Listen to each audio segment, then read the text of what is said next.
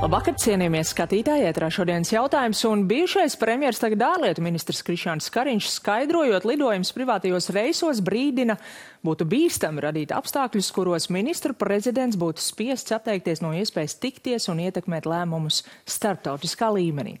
Vai jaunā premjera saredz šādu risku, ja turpmāk komandējumos biežāk dosies ar komercreisiem, arī par Real Baltica atbildīgajiem Zolotūdas traģēdijā un Putina draudiem Latvijai? Šokar saruna ar ministru prezidentu Eviku Siliņu no jaunās vienotības. Labvakar! Labvakar! Jūs vakar paudāt, ka Krišānim Kariņam pretēji opozīcijas prasītajiem un ne tikai opozīcijas jāsaka, Nav pamata atkāpties no ārlietu ministra amata, jo viņš šajos privātajos reisos devās vēl kā premjers, un no tā amata viņš jau ir atkāpies. Vai tas nozīmē, ka pēc būtības jūs saredzat, ka šī epizode prasītu atkāpšanos, tikai tagad tas amats cits tādēļ ne? Es uh, jau vakar teicu, ka mēs koalīcijā arī izrunājam šo jautājumu, jo, protams, sabiedrībā tas izraisa uh, lielu rezonanci, un ministrs prezidenta tas ikdienas darbs nevienmēr ir redzams. Tas uh, kabineta darbs vairāk paiet tādās pozitīvajās noskaņās un tās aizkulises, un tas, cik sarežģīti reizēm tas tiek organizēts, paliek varbūt neapspriests. Tā kā es domāju, ka lielāka atklātība par šo jautājumu un skaidrošana noteikti ir vajadzīga.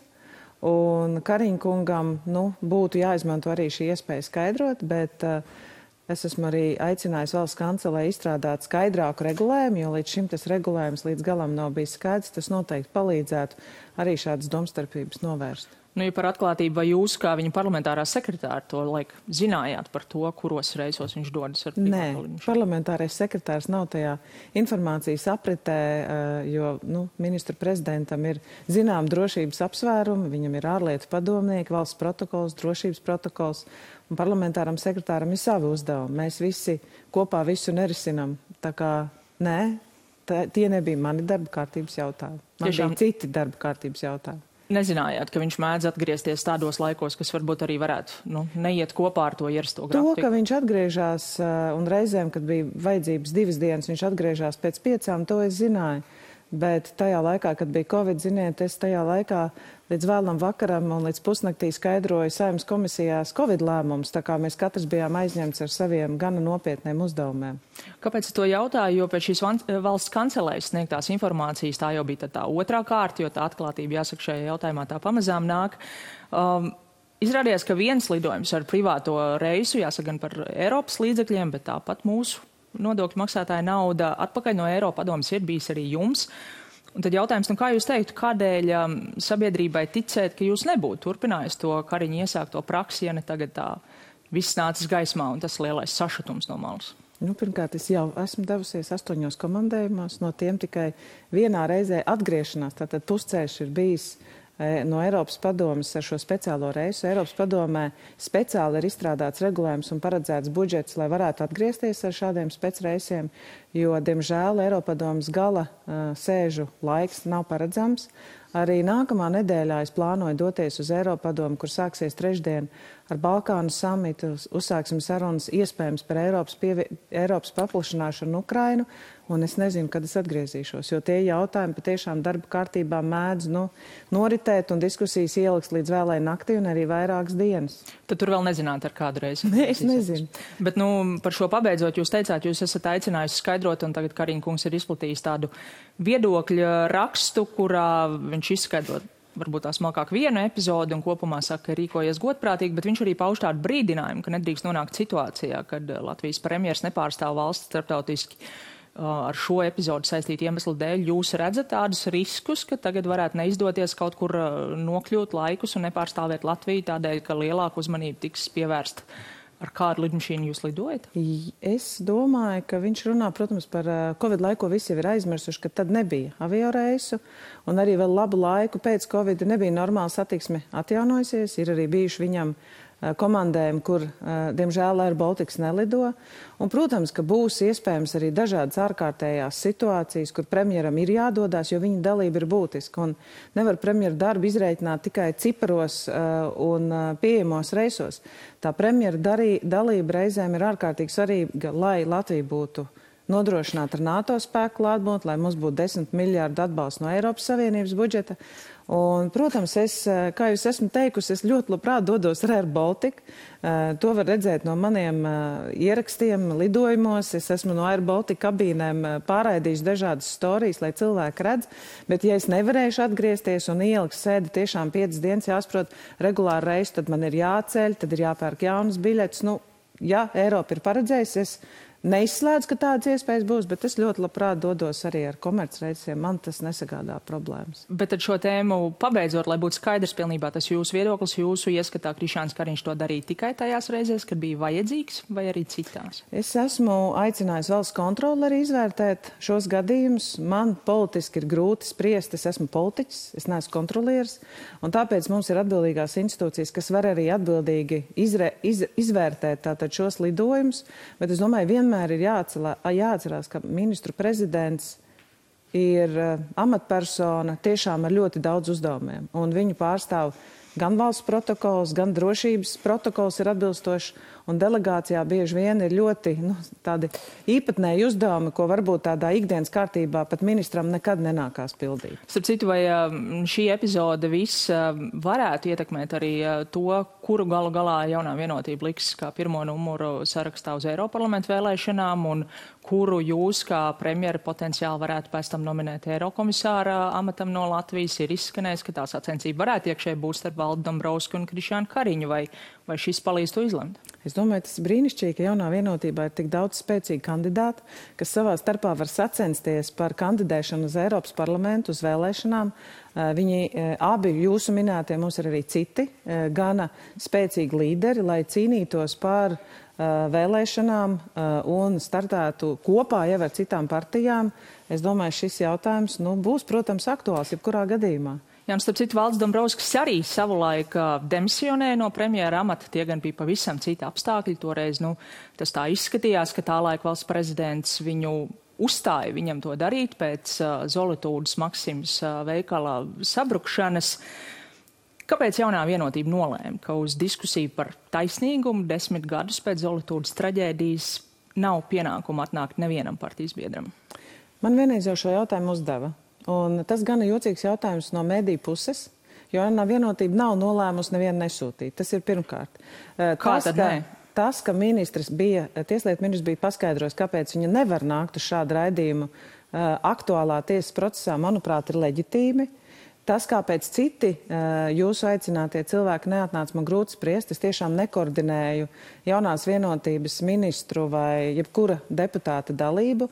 Eh, reizēm tā gadās, ka notiek arī kaut kādas miskomunikācijas, un katrā ziņā tas nav ministra prezidenta uzdevums. Bet uh, es arī tajā vakarā biju Zoltūtas reģēdijas vietā, es arī komentēju jums, vairākiem mēdījiem devu intervijas, arī sakot, ka, manuprāt, tas nav saprātīgi, mums ir jāefektivizē. Tiesu procesi desmit gadi ir pārāk ilgi, lai cietušie gaidītu uz rezultātu. Nu, to es arī esmu paudus Strupiškungam.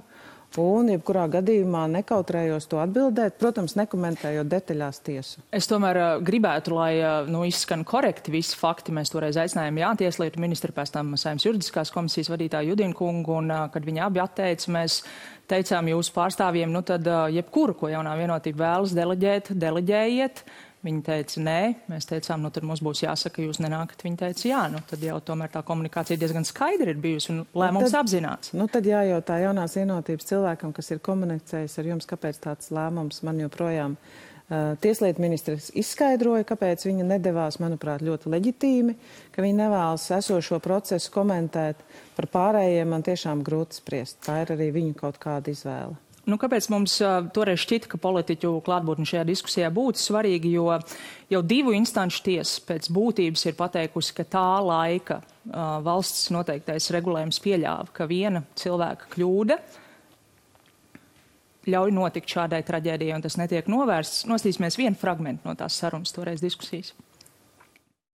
Šī sajūta, ka ir taisnīgi atrisināts, kas saka, sabrūkot veselai ēkai, cilvēki zaudē dzīvības, Bet uh, faktiski neviens nav vainīgs. Nu, tāda mums ir sistēma. Tad varbūt arī ir jāatzīst ļoti godīgi. Nu, žēl, ka nav šeit arī politiķi, ka nu, mēs tajā likumu muģeklī nevaram atrast vainīgu. Tad ir jautājums, kādu kompensāciju vispār varēs saņemt cilvēki no tā vainīgā, un vai, val, un vai arī valstī tajā situācijā nav jāuzņemās atbildība, un tad arī nu, kaut kādā veidā jāiesaistās šajā procesā. Jautājums ir par valsts atbildību. Un es eh, aicinātu eh, arī cietušo eh, pārstāvi tomēr izmantot to, ko jau var izmantot Latvijā, proti likumu par valsts pārvaldes iestāžu nodarīto zaudējumu atlīdzināšanu. Dzirdot šo, vai jūs redzat līdzību ar uh, nenovērsto Jēkabils slepkavību, pēc kuras valsts pateica, mēs nenosargājām un toreiz izmaksāja kompensācijas uh, nogalinātās sievietes bērniem? Vai jūs redzat līdzības starp šiem gadījumiem, vai arī šeit nav tā, ka valsts nenosargāja? Nu, es neesmu tiesa, pirmkārt, un te ir varbūt tā sarežģītākā situācija, ka ir tik ilgs laiks jau pagājis, un, protams, ka iepriekšējie ministru prezidenti vai tieslietu ministri noteikti būtu varējuši rēģēt ātrāk. Es katrā ziņā esmu pārnājis arī ar uh, esošo tieslietu ministri, ka mums būtu jāuzlabo vispār cietušo atbalstu sistēmu, jo viņi šobrīd nav pilni. Nu, viņi ir tāda pārāk mazas ir šīs kompensācijas un pārāk neefektīvas. Tā kā es nevaru teikt, ka mums ir cietušajiem jāatlīdzina no gadījuma uz gadījumu. Kopumā šī sistēma ir jāuzlabo. Tieslietu ministra arī ar mani apspriežot valdības rīcības plānu ir man apstiprinājis, ka viņi vēlās nākt ar priekšlikumu, tā kā es arī sagaidu, ka tas varētu daļai, protams, ietvert arī šo jautājumu. Bet tā kā process ir atvērts, tiesas process ir atvērts, nu, man grūti komentēt, vai tas iet kontekstā ar esošu atvērto tiesas procesu, bet manuprāt, ka mums tur ir iespēja meklēt risinājumu. Mm, bet nu, vai jūs šobrīd reiķinaties, ka cietušie varētu gal galā vērsties pret valsti vai nu kādā no tiesām, vai arī, kā Zīmēls kundze minēja, pēc likuma par valsts pārvaldes nodarīto zaudējumu atlīdzināšanu? Protams. Vai valsts varētu iet ar to labo gribu vēl nu, pirms tas notiek? Protams, bet nu, šis ir arī juridisks vērtējums. Es esmu politiķis, es jau esmu paudusi. Zoltūdas traģēdija arī man personīgi ir bijusi ļoti smags negadījums, jo biju tajā klātesoša, redzot, aizejot bojā trīs ugunsdzēsības glābšanas dienas cilvēks. Un, manuprāt, valstī ir jādara viss iespējamais, lai mēs tādas traģēdijas nekādā ziņā padarītu neiespējams, lai tās neatkārtotos un maksimāli kompensētu šiem cietušajiem nodarīto. Es satiku cietušos, man apķērās ap kaklu viena no sievietēm, kur bija zaudējis dēlu, un ko es viņai varu pateikt? Es nevaru atnest taisnīgumu tiesas vietā, bet mēs varam kā politiķi garantēt, ka mēs likumdošanu esam uzlabojuši, un mēs varam mēģināt kompensēt tikai kaut kādā materiālā veidā to, kas ir nodarīts. Bet tad vēl tikai precizējot, jūs sakat, tad, ka varētu tapt sistēma, kur kaut kādā veidā varētu tikt kompensēts cietušajiem. Jau tagad ir un tā sistēma. Tas varētu ietver arī izoltūdu. Jā, jau tagad ir sistēma, ja tiesa nolēma. Jau tagad ir tāda sistēma. Tas, kas šajā gadījumā ir, nu, diemžēl, uh, jāatzīst ļoti ilgie tiesas procesi, lai sagaidītu. Iespējams, ir jāatrod risinājums, ja process ilgst nesamērīgi ilgu laiku, kad to kompensāciju var izmaksāt arī kaut kā ātrāk. Bet tas tiešām ir vēl nu, jāvērtē. Es tiešām neesmu arī uh, eksperts šajos jautājumos. Manuprāt, tur ir potenciāls kaut ko tādu darīt, ja jau mēs Jēkabils gadījumā esam kaut ko tādu izdarījuši. Nu, pēc Jā, Jākapils gadījuma tika ļoti daudz pieminēta nepieciešamība ratificēt Stambuls konvenciju. Tagad tas ir izdarīts, bet par ko bija daudz opozīcijas kritikas, tos starp budžeta debatēs, ka naudas tālākiem soļiem, piemēram, elektroniskās uzraudzības saprocēm, ko prasa policija, nav, ka nav arī nu, tas piešķīrums, kas ir iekšlietu dienestiem, tas šobrīd neliek domāt, ka tā situācija varētu būtiski uzlaboties. Es nepiekritīšu. Kopumā uh, nozara ministrijas par diviem miljardiem bija pieprasījis budžetā pieprasījums, opozīcijas deputāti vēl par pieciem miljardiem. Skaidrs, ka mums bija jāizvēlās, kas ir tās lielās prioritātes, un tās prioritātes, ko valdība ir izvēlējusies, koalīcija, iekšējā ārējā drošība, veselība, izglītība, nav pretrunā ar to, ko arī opozīcijas deputāti pieprasa. Protams, mums nav šo piecu miljardu.